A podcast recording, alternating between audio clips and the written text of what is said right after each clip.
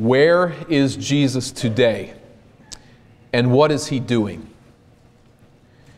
We celebrate at this time of year the first coming of Jesus, but we would obviously have nothing to celebrate were it not for Christ's resurrection and his promised return.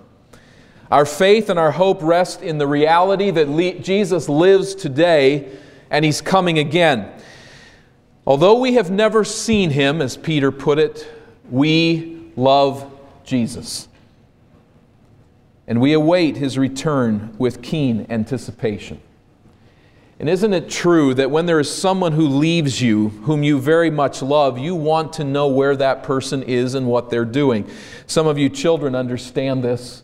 Maybe your father leaves on a business trip of some sort, is gone for a couple of weeks, and you find yourself really missing dad don't you wonder where he is and what he's doing?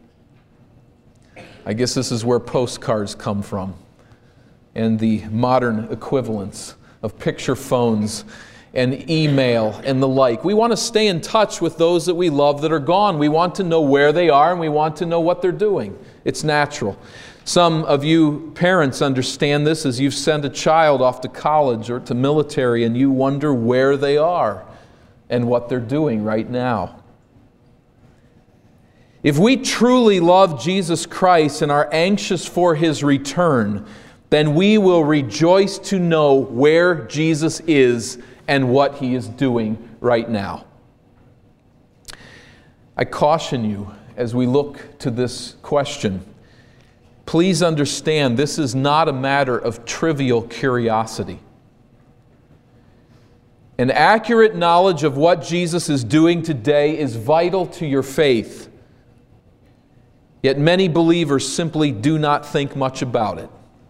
Well, we need to think about it. We need to think deeply about it. We need to think about it to understand where Jesus is, is a part of understanding our love for Him and how we relate to Him. Where is He and what is He doing? Let us consider with interest the biblical light on this matter. We look at a number of texts today. We're going to take you from passage to passage, so get ready to turn. And let's look and begin where we have left off in recent weeks at Luke chapter 22 and verse 69. I don't want to belabor this point, but I do want us to springboard off of these statements of Jesus that we have recently considered and to take them further.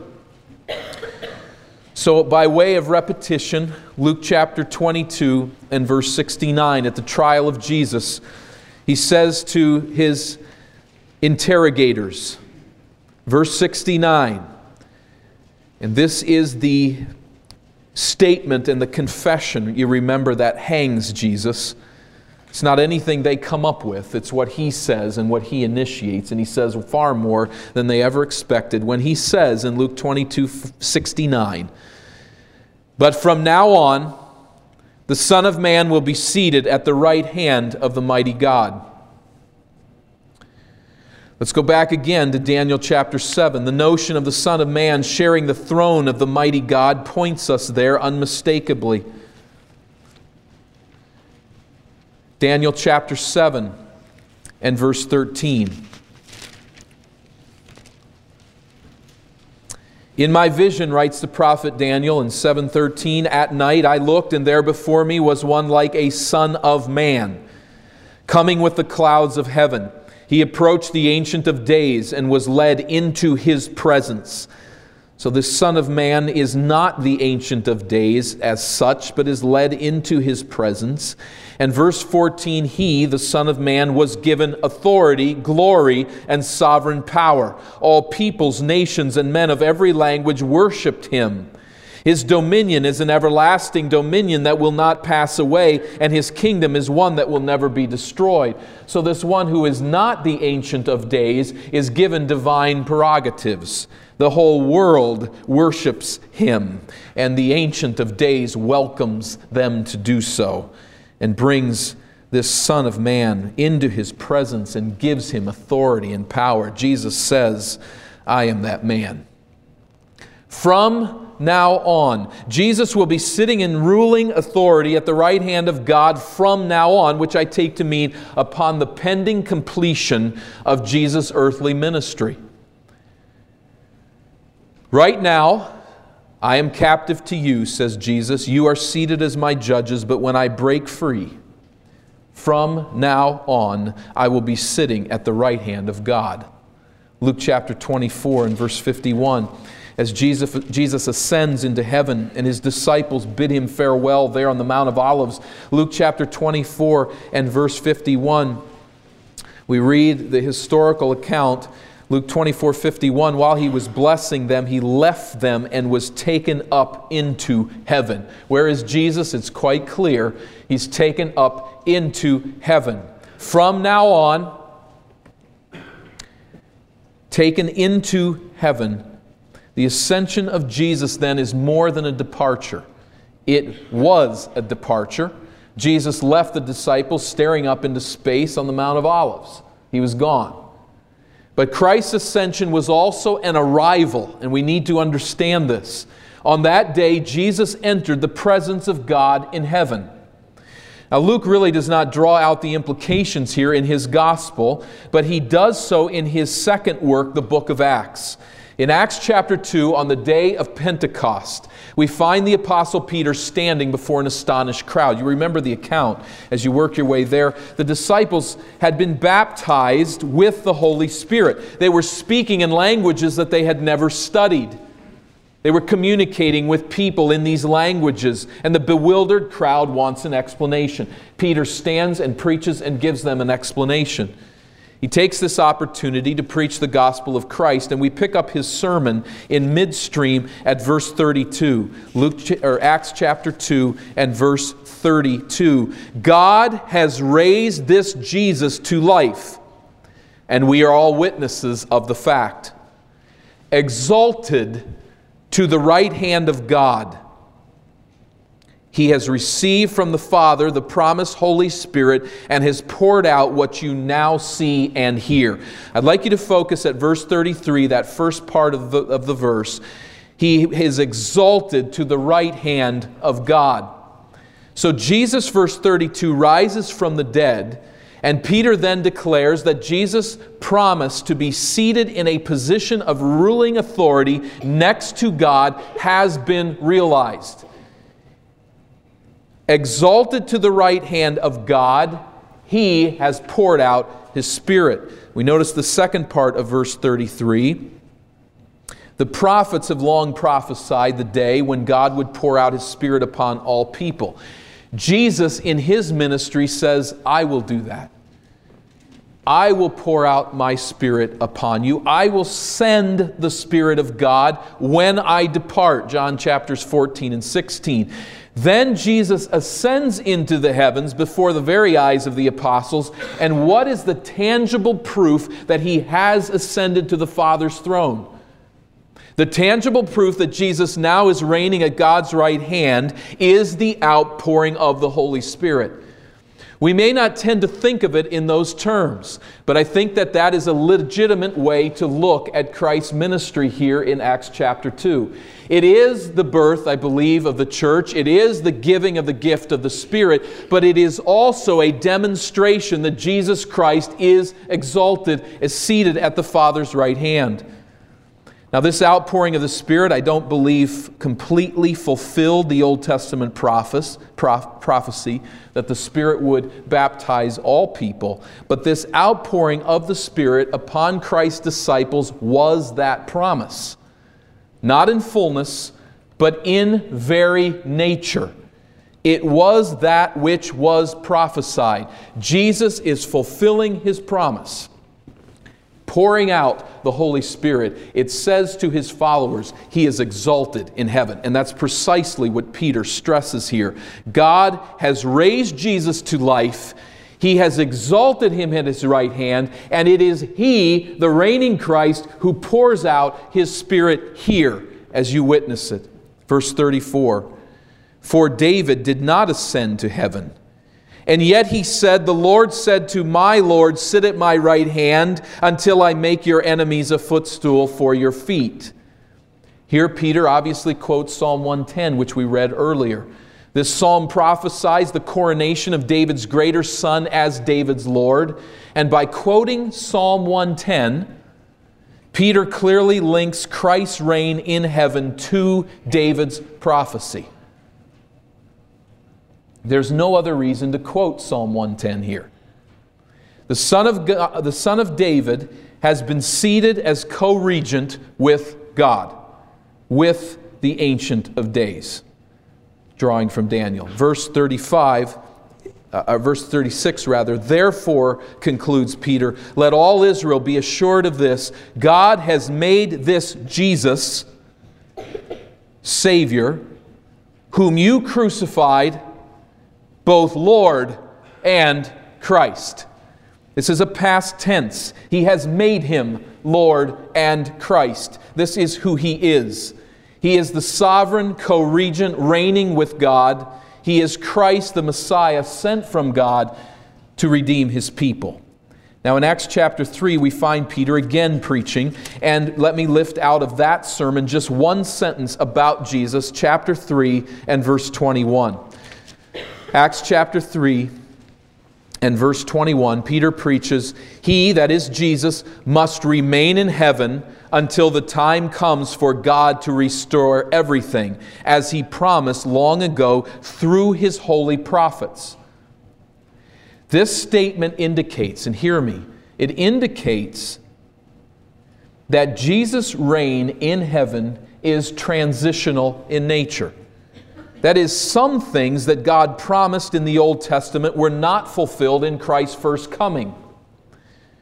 So David's greater son, Jesus, reigns now in heaven, but does so in anticipation of a future day when he will reign and God will restore everything as he has promised.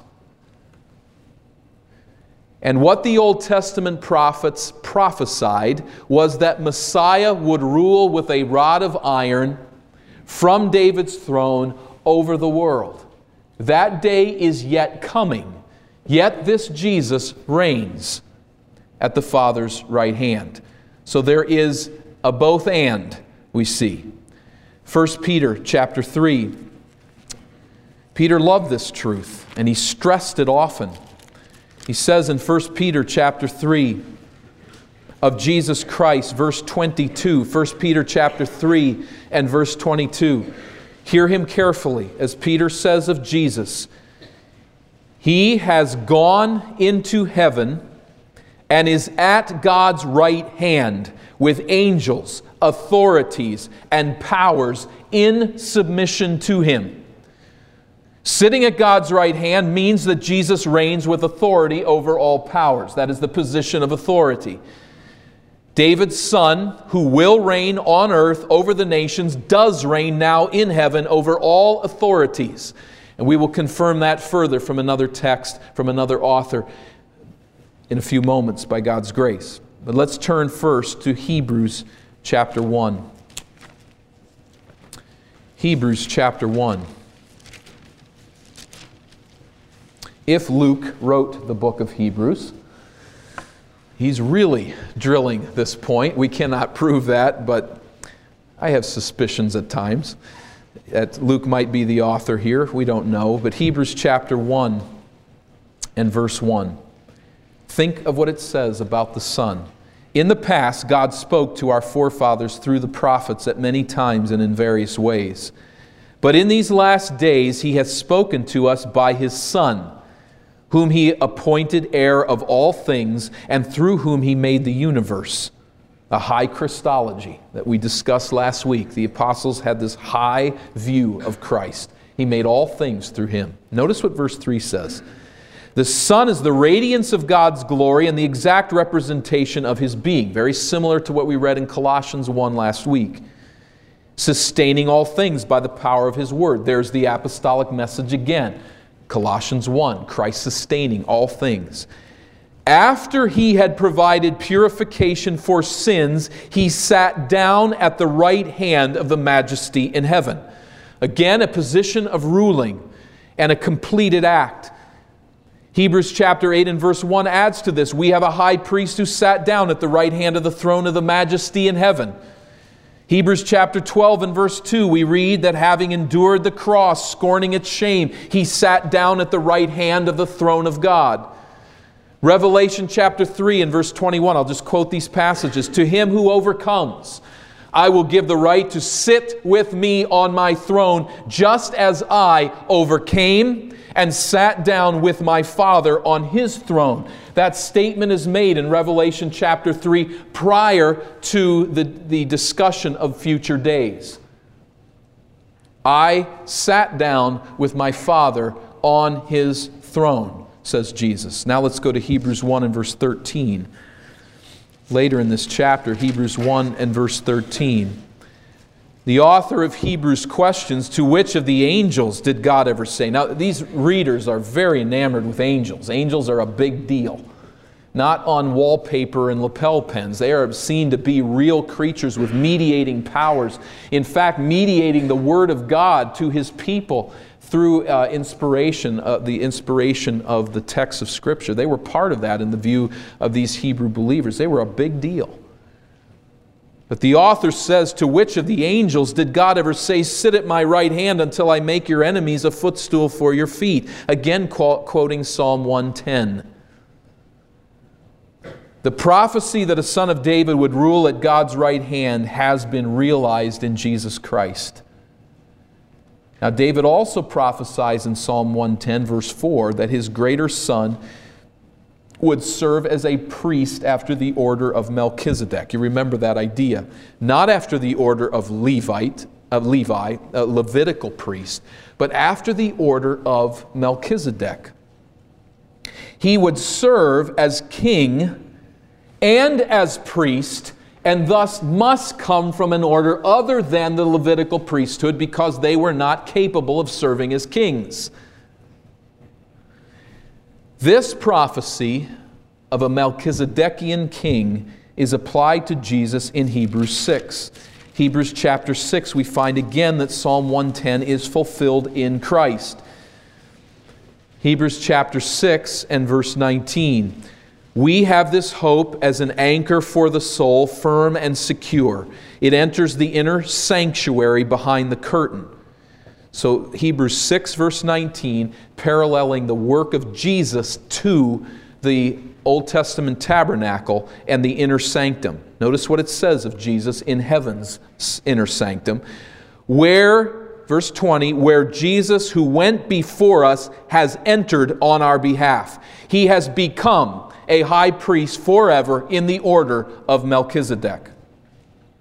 What is Jesus doing at God's right hand?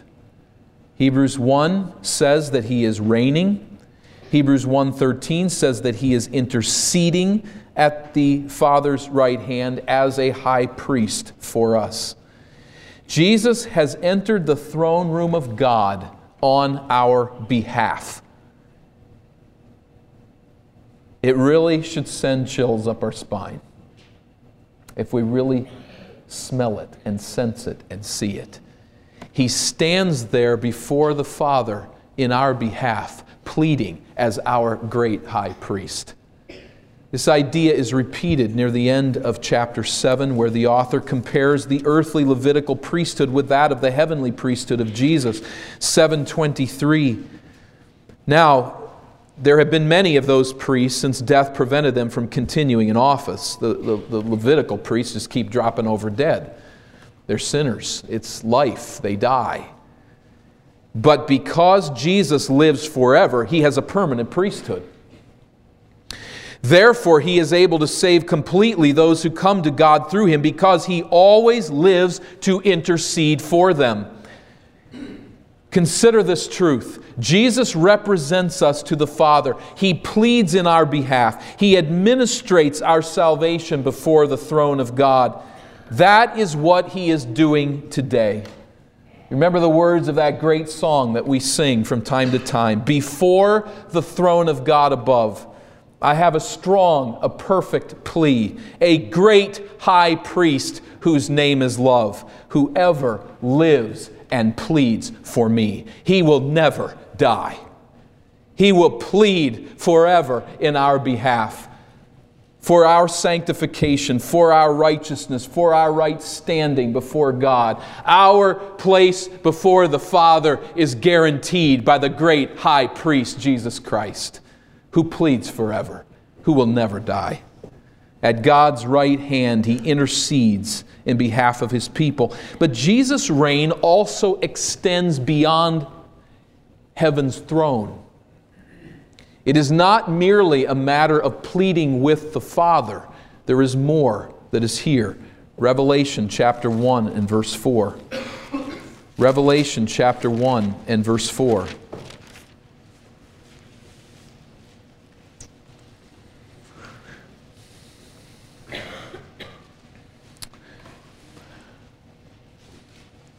We have listened to Peter.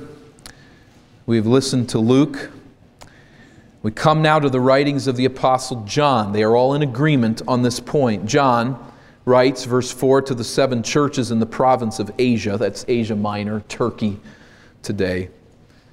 Grace and peace to you from him who is, who was, and who is to come, and from the seven spirits before his throne, and from Jesus Christ, who is the faithful witness, the firstborn from the dead. Notice the phrase and the ruler of the kings of the earth. He is the ruler of the kings of the earth. John writes this to these Gentile churches in Asia Minor. It does not say that Jesus will become the ruler of the kings of the earth. Now, there is a sense in its fullness which that it is yet a pending issue. It does not speak, however, of his coming to set up his rule over the kingdoms of the earth. It speaks of Jesus now ruling the kings of the earth. He is their ruler. His rule from heaven is operative on earth. He reigns there, he pours out his spirit upon his people, but he is also reigning over the kings of the earth. Notice the remainder of verse 5 To him who loves us and has freed us from our sins by his blood, and has made us to be a kingdom and priests, to serve his God and Father, to him be glory and power forever and ever. The us here is a reference to the Apostle John and to his readers, namely these seven churches in Asia Minor. These Gentile Christians form, says John, a kingdom of priests. They are a kingdom and priests, the king over which is whom? It is obviously the Lord Jesus Christ. So Jesus rules as the head of his church, dispensing his saving grace, and he rules as sovereign king of kings. Now we say, wait a minute. I'm not catching that in the Star Tribune and the Pioneer Press. It doesn't really look like Jesus is reigning over the kings of this earth. It seems like they're pretty much running the show any way they choose to run it. Do we have this right? Are we missing something? How are we to conceive this statement that he rules over the kings of the earth? Back to Hebrews for some clarification. Hebrews chapter 2 and verse 5. Hebrews chapter 2 and verse 5.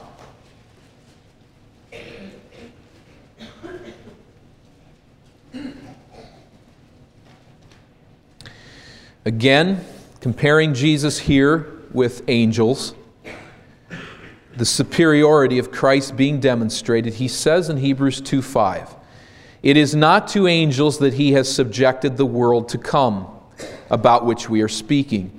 But there is a place where someone has testified, What is man that you are mindful of him? Psalm 8, verses 4 and 6. He's 4 through 6 he's quoting. The Son of Man, that you care for him. You made him a little lower than the angels. You crowned him with glory and honor. You put everything under his feet.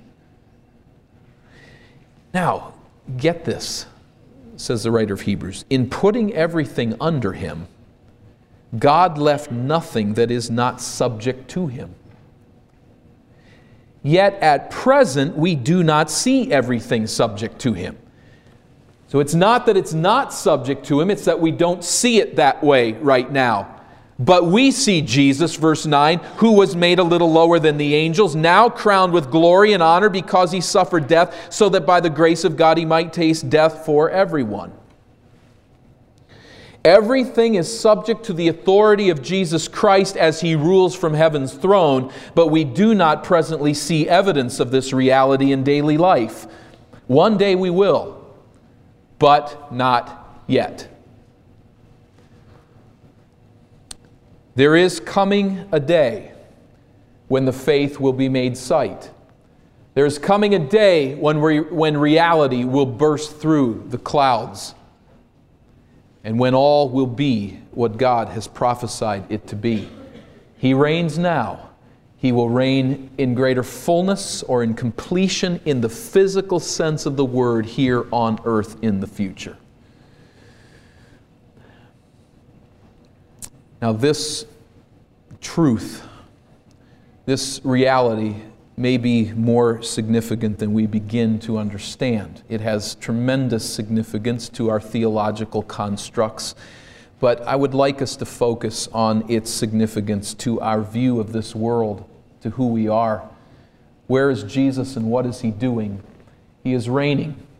He is reigning by dispensing his salvation gifts upon his church. He is ruling them as a kingdom of priests in this world amidst other kingdoms.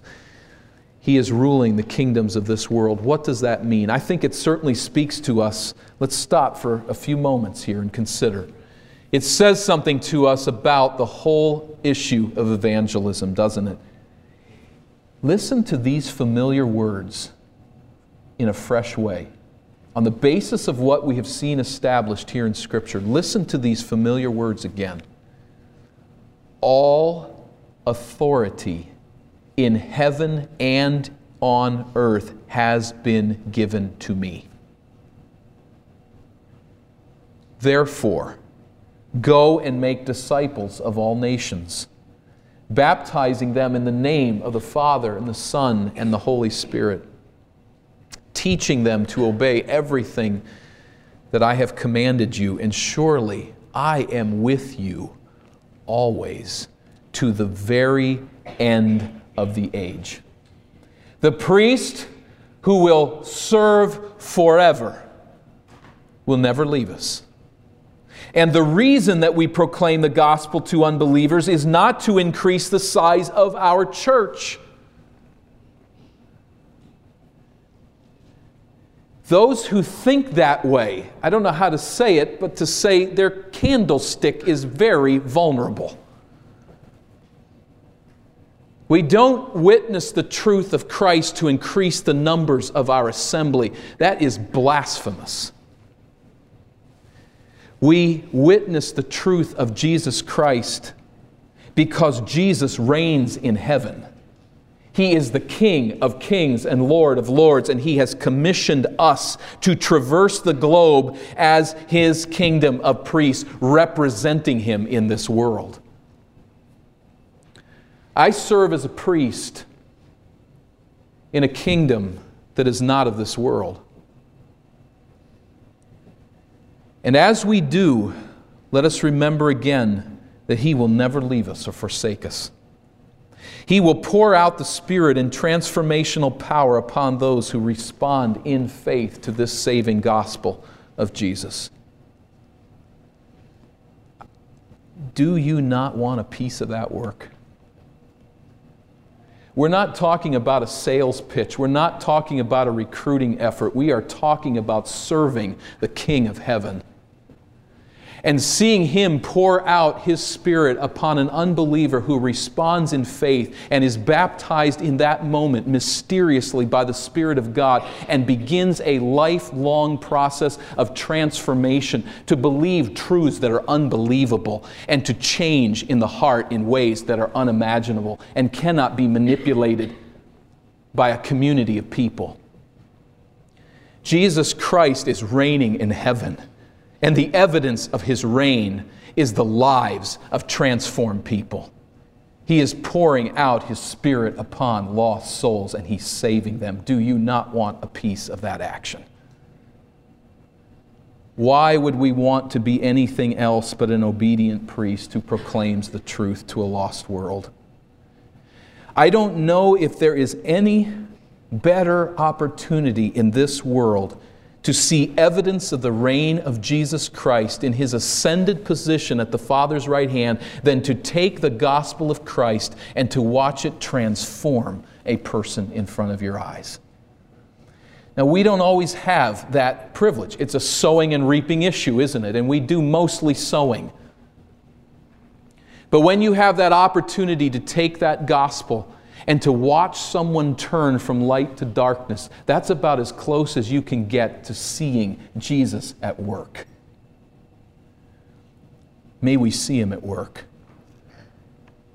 May we press faithfully and honorably and winsomely to be his priests in this world, conveying the gospel of Christ. This should transform the way that we share the gospel and look at evangelism. It certainly should alter our worldview. The vision we need of Jesus for evangelism is the vision that we need to interpret our whole world. And in fact, sometimes I'm not sure which one should come first. Sometimes we enter into this world as this distinct body of Christians thinking that the world is run by Satan, which he is the God of this age, but that somehow Jesus is up there just really hoping things work out for us and wishing he could help us out but he's not able to because he's in heaven. It's not that at all. We need to see the whole world differently. Jesus has not slipped away into a never never land where he fritters his days away primping for his second coming. He is reigning. He is the Lord. He's the Lord of the president of this nation, and he is the Lord of every president and king on this earth and everybody that comes below. He reigns. As he reigns over all authorities, he is slowly, patiently bringing his enemies to submit to his rule while leaving open the window for repentance to unbelievers. He is long suffering toward, his, toward the people of this earth, not willing that any should perish, but that all should come to repentance. He delays his return purposefully. We must read history and current events from this perspective. All things and all people are being funneled toward a day when Jesus is seen for who he is the Creator, the Sustainer, and the ruling Lord of all. He is that now. It's becoming clear as he works through history. And this view of world affairs needs to influence how we view ourselves as well. How we look at ourselves as God's people, how we reach the lost, how we view the world, and how we look at ourselves. The church forms a kingdom of priests that crosses the borders of many earthly kingdoms on the, gro- on the globe. I am much closer to people on the other side of this planet than I am to my neighbors who do not know Christ as Savior.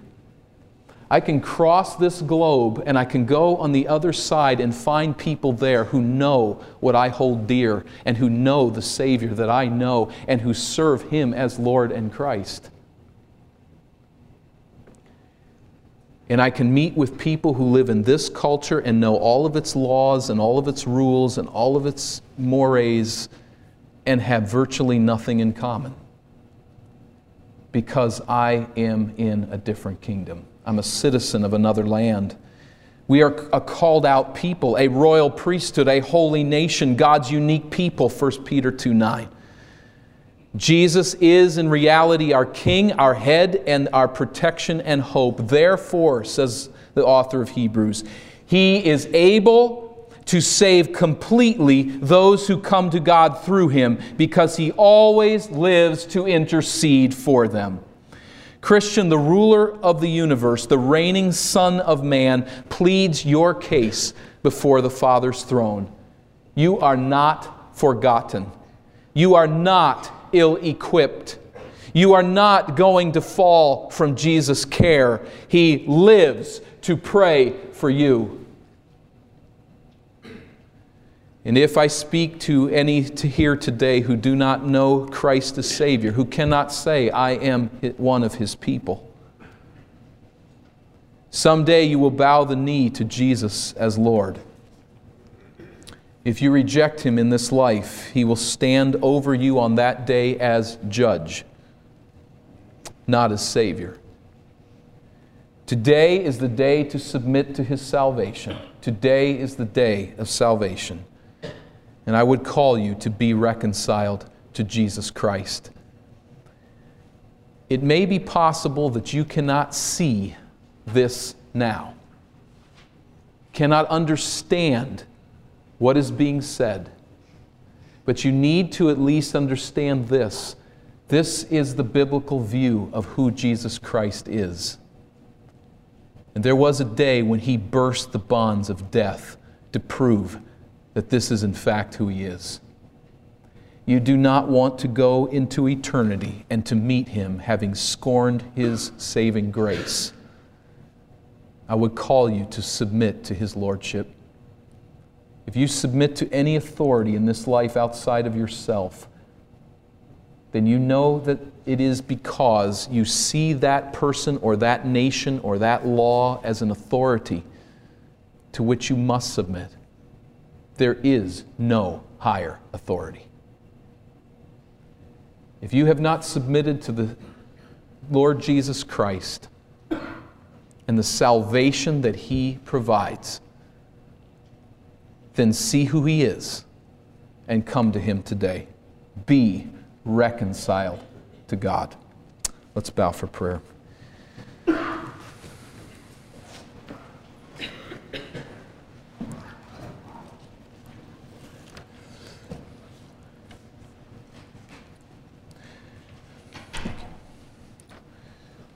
We give thanks, our Father, for your word, and it stretches us.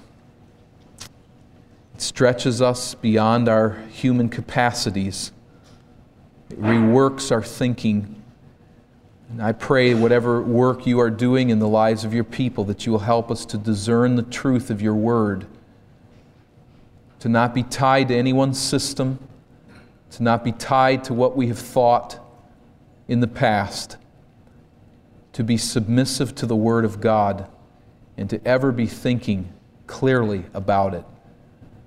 I pray, Father, that we would not be tied down to our own small view of this world and of Christ's reign. And I pray, Father, that by your grace you would open our eyes to see. We would see our world, see the unbelievers in it, and see ourselves as your church in the right perspective. And I pray, Father, that today would be a day of salvation, that you would do this wonderful work of pouring out your Spirit upon one who would turn in repentance, trusting Jesus Christ as Savior. I ask, God, that you would bring such a one to yourself today, that we might rejoice with the work that you are doing. And Lord, that we as your people, might rejoice in the exalted Christ, that we might submit to his commission and his call, and learn to trust your hand as we change this world by your power and for your glory. We pray these things as we lay them down, these requests at your feet, asking that you'll work through us. In Christ's name, amen.